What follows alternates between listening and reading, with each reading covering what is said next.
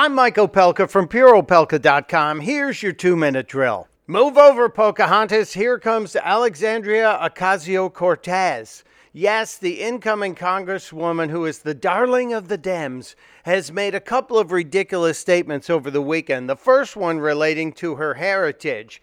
She was attending a celebration of the eighth day of Hanukkah with many people of the Jewish faith when she announced that she comes from Sephardic Jews who fled Spain to Puerto Rico. Small problem there. Yes, the Jews were told to get the heck out of Spain in 1492, but Puerto Rico was not yet founded at the time. But don't let that get in the way of your statement there, AOC.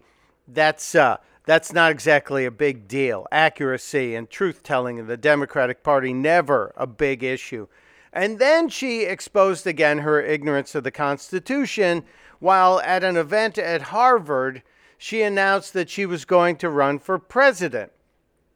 Although, because she's just 29, she wouldn't be able to do so for a few years.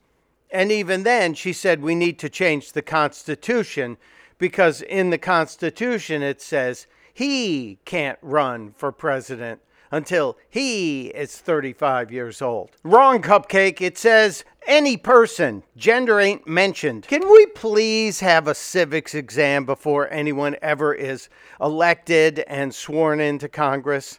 And can we please start with Alexandria Ocasio Cortez? Testudo, my friend. Testudo.